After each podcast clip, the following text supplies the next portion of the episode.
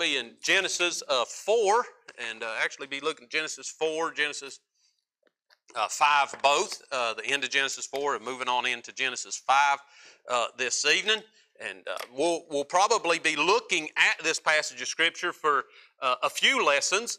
Um, but we're going to get started tonight, and we're going to be looking at the world as it existed before the flood, the pre-flood world. What was, what was the world like leading up to the flood? What was going on in the world? What situations were in place? What circumstances were in place that led to the judgment of the flood. And so we'll probably, as I said, look at several lessons from this passage of Scripture. As we look at this, uh, the Bible tells us Jesus Christ Himself said that the second coming would be as it were in the days of Noah. So I believe it does us good in our day to understand what was it like in the days of Noah? And so, chapter number four through chapter number six uh, gives us a, a, an excellent picture of what the world was like as it was in the days of Noah. And so, we want to take a little bit of time and look at that. But for tonight, we're going to be focusing on the development and the expansion of the human race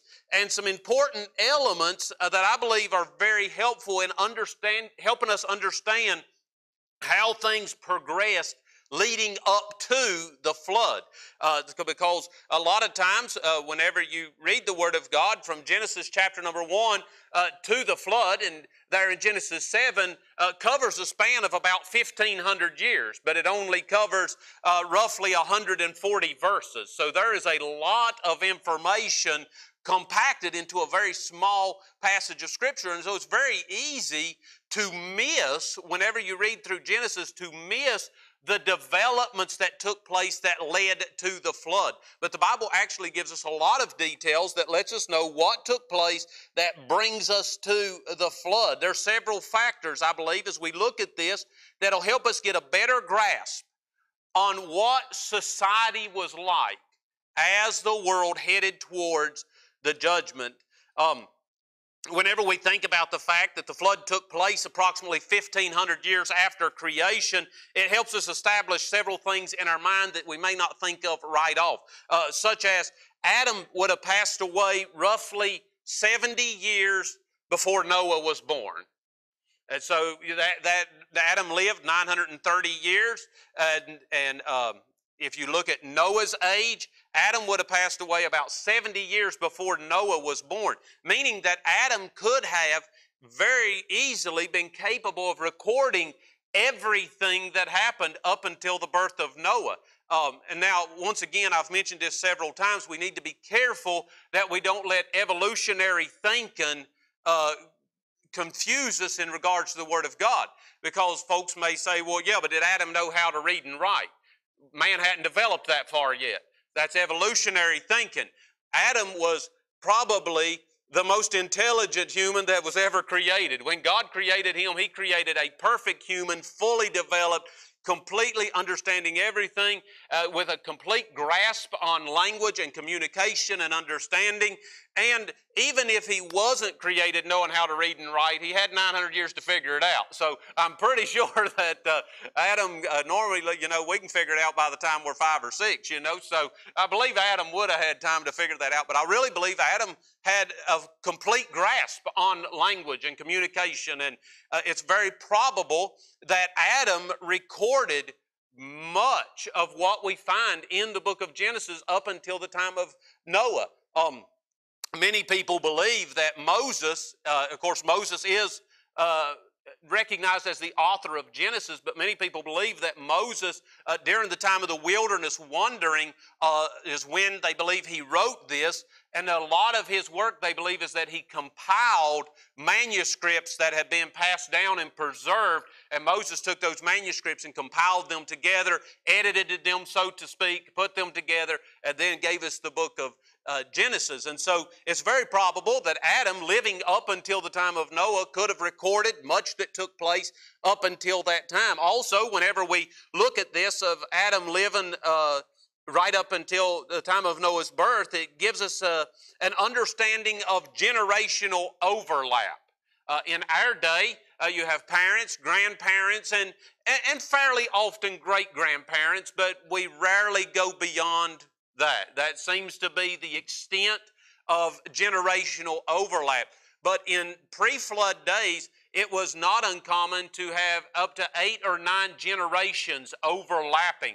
And so uh, people lived a lot longer. They would see their great, great, great, great grandchildren and would be able to have influence on them. Uh, family patriarchs were something that was honored and revered. So Adam would have had influence uh, eight generations later. Adam would have still been influencing people. And, and then his son, Cain, would have been influencing people, and Seth would have been influencing people for generations and generations and generations. And so it helps us to understand in our day, uh, four or five generations back, we're lucky if we even know their name.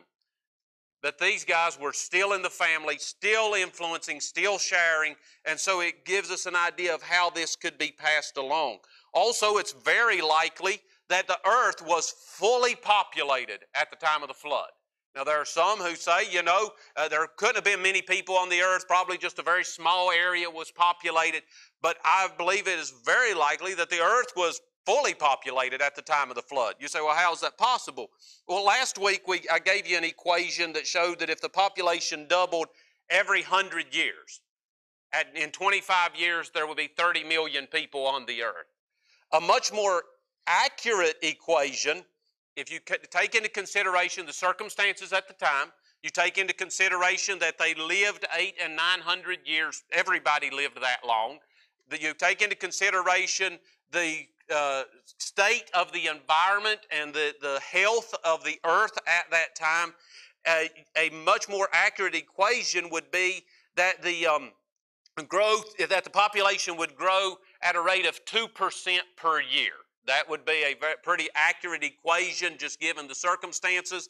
And if the population grew at 2% per year, starting with two people, the population could have easily been in the trillions in 1500 years.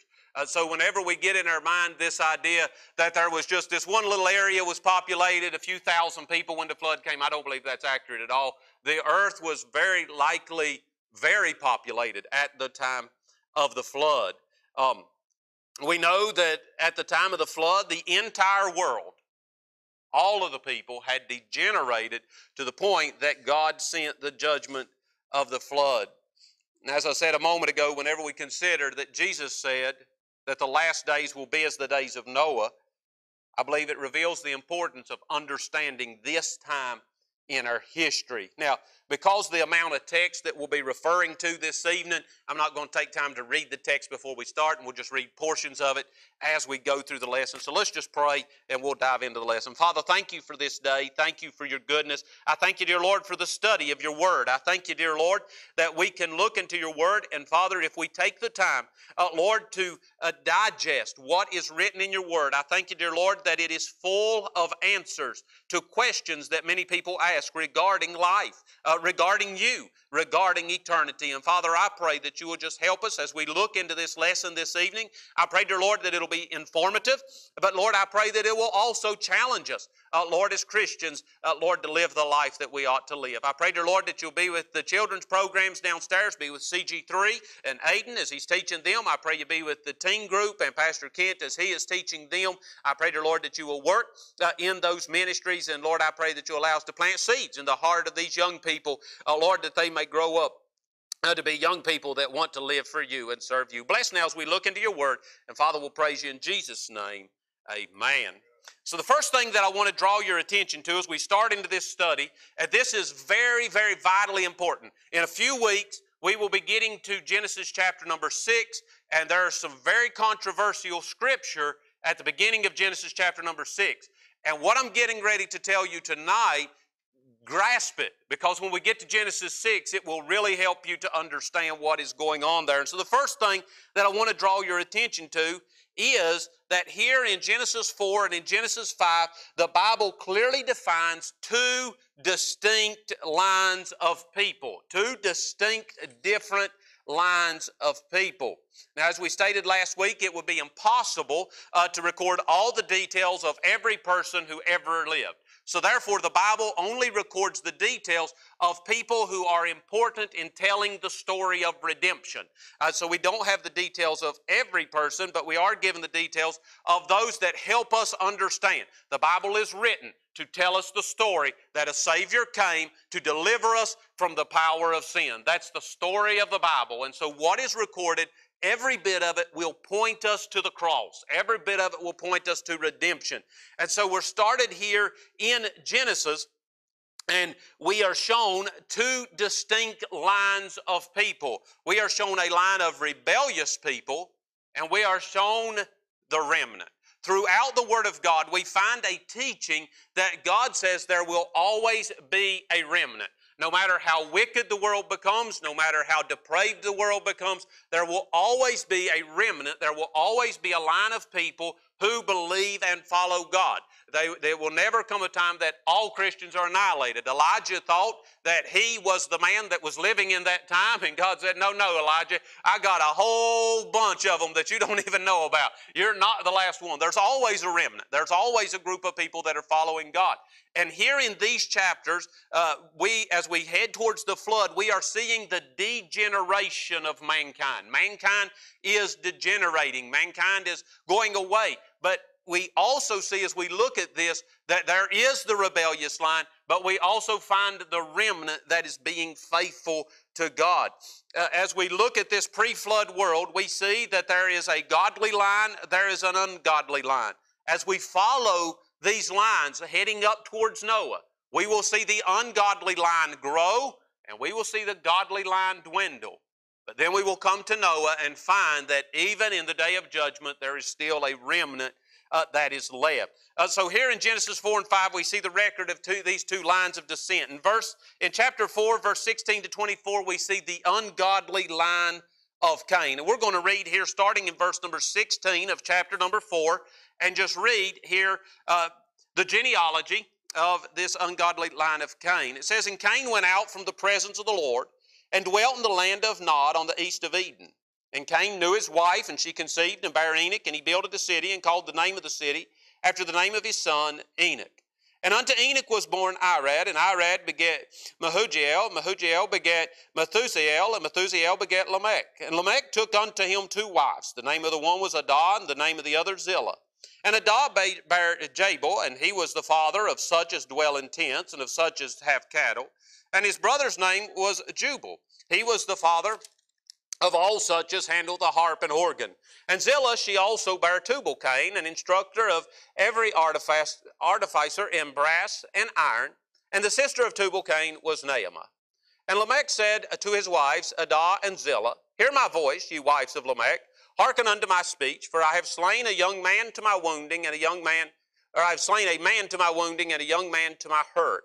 If Cain shall be avenged sevenfold, truly Lamech seventy and sevenfold. So here we see the ungodly line of Cain described. But then if we start in verse number 25 of chapter 4 and read down through verse 27 of chapter number 5, we see the godly line of Seth.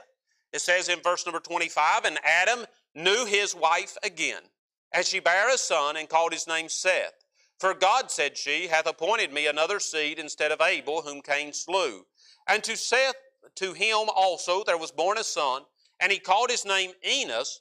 Then began men to call upon the name of the Lord. And then we start into chapter number five, and we begin reading of the generations of Adam and the godly line of Seth. And that goes all the way down through verse number 27, and it's a lot of names, and so I'll not make you listen to me reading all that, but it describes the godly line of Seth. And there's some distinct differences uh, that we note concerning these two ancestral lines. Uh, but first, I want us to look at the profiles uh, of two men, uh, one recorded in each, um, each uh, genealogy here, that gives us a glimpse to the development of these genealogies. And I refer to these as the seventh generation examples. So in both lines, from uh, the line of Seth and the line of Cain, the seventh from Adam in both lines, God gives us a little more of a portrait of that person.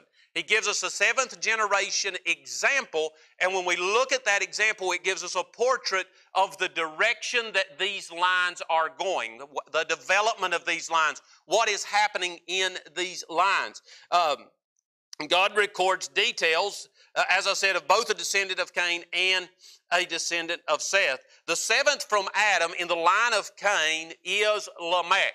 Now, I do want to point out to you here that this is not to be confused with Lamech, who was the father of Noah. Uh, the two guys with the same name, but they definitely not the same guy. This is Lamech. He is in the line of Cain. Uh, and Lamech's life was marked by his rejection of God. So the seventh generation example that we have in the line of Cain is Lamech. And Lamech was a, a man who was known by the fact that he rejected God. In Genesis 4, verse number 19, it says, And Lamech took unto him two wives. The name of the one was Adah, and the name of the other Zillah. In verse 23, And Lamech said unto his wives, Adah and Zillah, Hear my voice, you wives of Lamech. Hearken unto my speech, for I have slain a man to my wounding, and a young man to my hurt. In verse 24, it says, If Cain shall be avenged sevenfold, truly Lamech seventy and sevenfold. In these verses, we get a glimpse of Lamech, who he was.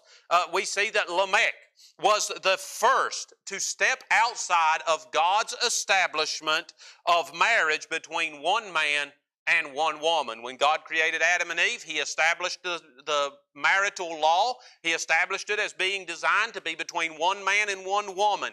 Those who try to take Scripture and argue that God is okay with polygamy have never read the beginning because God established marriage always to be between one man and one woman. But Lamech is the first who stepped outside of the bounds that God had set on the marriage relationship. And so we see, uh, we're starting to look at the seventh from Adam in the line of Cain. He was a man who stepped outside of the law of God. We see that Lamech was the second person in the Word of God who was recorded to be a murderer. Uh, this is actually the second human death that we have recorded in the Word of God. Whether or not it is the second death that occurred, we have no way of knowing because of long lifespans? I guess it's possible. It does seem to me that somebody else might have died by now, but anyway, it's the second death we have recorded, and it is again a murder. Lamech's great great grandfather was a murderer, Cain, and now we see Lamech also is a murderer. Also, we see uh, that uh, Lamech demonstrated an attitude of defiance towards God. He said in verse number 24, If Cain shall be avenged sevenfold, truly Lamech seventy and sevenfold. If God protected Cain, he will protect me even more. He had an attitude of defiance towards God. So we see in the glimpse of the seventh from Adam in the line of Cain, we see that this is a generation, a line of people who are going away from God. Then we look at the seventh from Adam in the line of Seth, and we get a glimpse of where this line's going. How is the line of Seth doing? And the person that we see that is the seventh from Adam uh, in the line of Seth is Enoch. Enoch is uh, the descendant of Seth. He is the seventh from Adam in the line of Seth.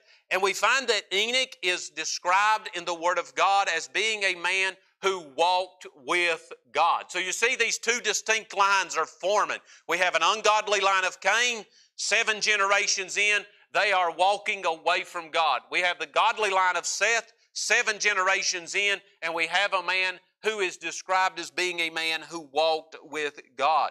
We see in Genesis 5, uh, verses 22 down through verse number 24, we find this uh, biography, if you want to call it that, of Enoch. It says, And Enoch walked with God after he begat Methuselah 300 years and begat sons and daughters. And all the days of Enoch were 360 and five years. And Enoch walked with God and he was not, for God took him. Now, I am hoping uh, to look in depth at Enoch in another lesson uh, because, boy, I'm telling you what, there's a lot here about Enoch and who he was and, and all that took place with him uh, walking with God and being taken without death. And so we'll hopefully look into that more in depth. But when we look at Enoch, we see that Enoch was a man in this genealogy, in this descendant from Adam. Enoch was a man who walked with God. These two men, I believe, give us a bird's eye view, so to speak, of the spiritual direction of these two groups of people. One, like their father Cain, had left the practice of following God. The other had continued to be faithful in following God. I believe understanding the distinction between these two groups is vital as we move toward the flood and understand why the flood came. We understand that they are these two groups of people. In chapter number four, we see that Cain's line is marked by three things. Cain's line is marked by three things. The first thing I see is that Cain's line is marked by an abandonment of God's law. The line of Cain, the ungodly line of Cain, is marked by a people who abandon the law of God. When we look at Cain, as we looked at Cain a few weeks ago, we seen that Cain abandoned the law of God in bringing an offering of fruits and vegetables and presenting them to the Lord. Uh, Cain said here, I want to do something different than what God requires. Uh, we seen that Cain refused to repent. We seen that God gave him space to repent. Cain refused to repent. Uh, uh, he refused to bring an acceptable offering. He rebelled against the law of God and he reaped the consequences thereof. But now we see, we come on down the line and we see Lamech uh, stepping outside of God's design for marriage. We see uh, Lamech being a man who walked away from what God had established. So we see that the line of Cain is marked by abandoning God's law. We also see that this ungodly line of Cain is marked by arrogance in man's conduct. Whenever the Lord offered Cain an opportunity to repent, we find that Cain responded arrogantly. He did not respond humbly. He didn't humble himself before the Lord, uh, but instead he set out to build an empire. He went to the land of Nod. He built a city. He named it after his son. Uh, he, he rebelled against God. He was arrogant in who he was. And we see uh, the same thing in Lamech, the two men that we have a portrait of their life, we see the same thing in Lamech. Uh, Lamech is boasting of his invincibility. God can't touch me. Even though I've killed someone, God can't touch me. He was arrogant in his attitude. This ungodly line of Cain was marked by the fact that they abandoned God's law. They were marked in that they were arrogant. But then, thirdly, we see that this ungodly line was marked by advancement in earthly skills. They were marked by an advancement in earthly skills. Now, there is no wickedness in physical advancement. There is no wicked in developing uh, skills that are useful on this earth. So I'm not at all saying that that is bad. Matter of fact, I believe that these three men, uh, Jabal, Jubal, and Tubal Cain, uh, were given these skills and talents from the Lord. I believe that God gave them these skills and abilities. But what I find interesting is that the ungodly pre flood line of Cain was marked by their earthly advancements. Earthly success is not sinful, but neither is earthly success redemptive. Earthly success is not wrong in and of itself, but earthly success will not secure eternity. We have the story of the rich man who said, This will I do. I will tear down my barns and build greater, and I will say to my soul, Take thine ease, eat, drink, and be merry. And God said unto him, Thou fool, this night shall thy soul be required of thee. There is nothing wrong with earthly success, but if earthly success is all you have to show, then you have missed the reason that God gave you time on this earth. God gave us time on this earth to make sure that we were set and ready for eternity. And if instead of making sure we were ready for eternity, we focused on earthly advancement and earthly success at the time of our death, the only thing that can be said for us is that they were successful in an earthly realm. It's a very good chance that they will not be a pleasant eternity. It always saddens me whenever I read an obituary and the obituary talks about all their earthly successes, but there's no mention of God anywhere in the obituary.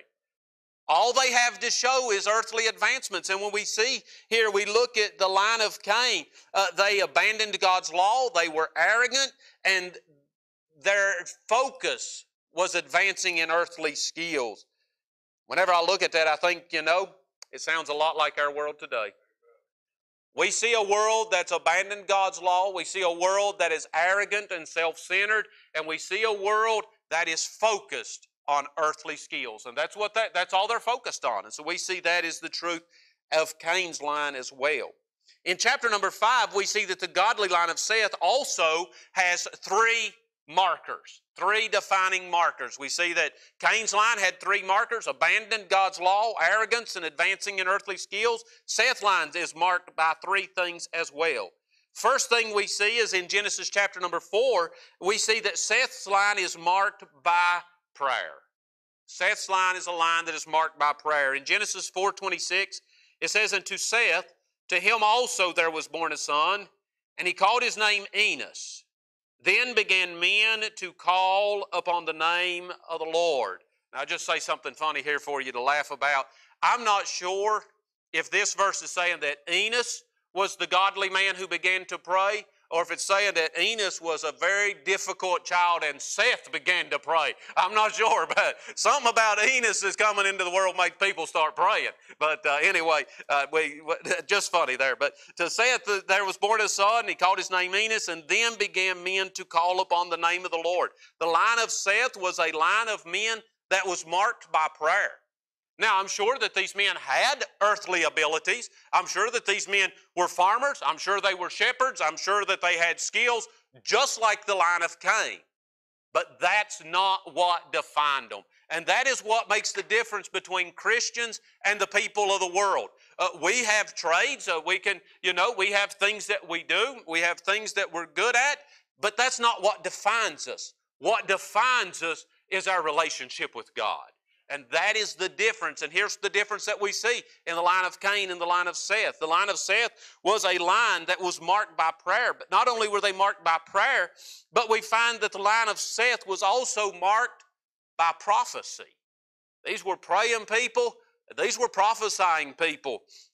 In Jude 1 in verse number 14, uh, Jude is speaking of Enoch, and he says, And Enoch also, the seventh from Adam, prophesied of thee, saying, Behold, the Lord cometh with ten thousands of his saints. And so we see here that Jude referred to Enoch as a prophet of God. a matter of fact, when we look into the scriptures, and, and I'm hoping to look deeper at this also at another lesson, but when we look into the scriptures here, we find that Enoch was a prophet. Uh, we find that Methuselah prophesied. We find that Lamech, the father of Noah, prophesied, and we find that Noah was a prophet. This godly line of Seth uh, was a line of people who were known by their praying and they were known by their preaching. This is, this is what identified them. This is who they were. Uh, the line of Cain was recognized by the fact that they disobeyed God's law, they were arrogant and focused on earthly success. The line of Seth was recognized in that they prayed and they preached. I'm telling you, there's a difference in these two lines of people. But then, thirdly, I see that the godly line of Seth was marked by the patience of God. The patience of God. Whenever God came to Abraham, and he said to Abraham, I'm going to destroy Sodom and Gomorrah. Abraham knew that Lot was there in Sodom. And so, in an effort to protect Lot, Abraham began to bargain with the Lord. And would you spare the city for 50, for 40? Abraham goes all the way down until he says, Will you spare the city for 10? And the Lord said, For 10 people, I will spare the city. Of course, we know that there weren't 10 people there. And because of that, God destroyed the city. But the lesson that is to be learned is that God's people are a protection to the ungodly. Godly people provide salt and light that withholds the judgment of God. It's why we need to be diligent being salt and light because we are able to withhold or hold off the judgment of God. We see that the godly line of Seth was marked by the patience of God. Many Bible scholars say that the name Methuselah uh, means when he dies, then judgment. Many people say that's the, the meaning of Methuselah's name. Uh, many people speculate, this is not in the Bible, but many people speculate that it may have been a prophecy of Enoch in naming Methuselah when he dies, then judgment. And of course, we see that in other prophets, that God would have prophets name their children with a name uh, that referred to a prophecy. So it's not far out to think that that may be what happened. Uh, but Methuselah's name means when he dies, judgment. And many think that this was a prophecy of Enoch saying, Judgment is coming. God is sending judgment. You've turned away from God. You've turned your back on God. God is sending judgment. When this boy dies, judgment is coming. And then you look at Methuselah. And Methuselah is known as what? The oldest man that ever lived. If that don't speak of the patience and the mercy and the long suffering of God, I don't know what does. The prophecy said when he dies, judgment's coming. And for nearly a thousand years, God kept waiting, and God kept waiting, and God kept waiting, and God kept waiting. He continued to show his mercy. For 969 years, man continued to deteriorate and go away from God. Man continued to go his own way and to leave God, and God was extending mercy and extending mercy and extending mercy. But as man always does, man identified the mercy of God as God's indifference. Or they said God apparently doesn't exist because they didn't stop what they were doing. And I'm telling you what, we see this over and over and over. God will extend mercy to someone who is living a life of sin. Instead of sending judgment, He will extend mercy. And instead of seeing the mercy of God and repenting uh, in, uh, in appreciation of the mercy of God, they say, God don't care. No, God does care, and every breath that you draw while you're living in defiance of God, you are drawing that breath uh, on loan because God has every right in the world to snuff the life out of you any moment He chooses. And if you are living in defiance to God and you're not receiving judgment, you are receiving the mercy of God. And understanding that ought to bring you to a place of repentance. But as we see here in the book of Genesis, and as we see every day in our daily lives, people identify the mercy of God as them getting away with their sin. But we see that this godly line was marked by prayer, it was marked by prophecy or preaching, and it was marked by the patience of God. Two distinct lines the ungodly line of Cain and the godly line of Seth. Now, to wrap this up, I want to draw your attention to just an interesting comparison. Just an interesting comparison, and then give you what I think about it. If you look at chapter number 4, verses 16 to 24, you will see that in Cain's line, only their births are recorded. Let me, let me read to you a, uh, just a piece of it here. It says, um, and unto Enoch, this was the Enoch that was the son of Cain. Unto Enoch was born Irad, and unto Irad, and Irad beget Mehujael, Mehujael beget Methusael, Methusael beget Lamech, and then we begin to look at Lamech in detail. But we see that all that's mentioned here is their birth. That, that's all that's mentioned is the birth of the descendants of Cain. We come over to chapter number five and look at Seth's line, and you will see that their birth, their life, and their death is recorded. I'll read to you just a little bit of it. It says, And the days of Adam after he had begotten Seth were 800 years, and he begat sons and daughters. All the days that Adam lived were 930 years, and he died. And Seth lived 105 years and begat Enos. And Seth lived after he begat Enos 807 years and begat sons and daughters. And all the days of Seth were 912 years, and he died. And we could continue going. You will notice that in each one of them, we are told when they born. Then, after they are born, we are told about their life, uh, how long they lived, and then we are told uh, how old they were when they died. Another interesting thing to note is that in I think pretty much all of them. There may be one or two that this is not true of, but it says that they lived twice. Now, this is just something neat, and, and it's just an observation. Uh, but you'll notice it says, um, and Seth lived 105 years and begat Enos, and Seth lived after he begat Enos 807 years. And pretty much all of them, the word lived will occur twice. Now, in Cain's line, it just tells us that they were born, and that's it. Seth's line, it tells us they were born, it tells us twice that they lived, and then tells us when they died. What in the world does this mean? Well, there's probably a lot more to it than this country boy can figure out. But what I, what I see in this is a clear example that the life of the believer is precious in the sight of God. But those who live in rejection and defiance of God, their life is not worth remembering. We notate that they were born, but their life isn't worth remembering.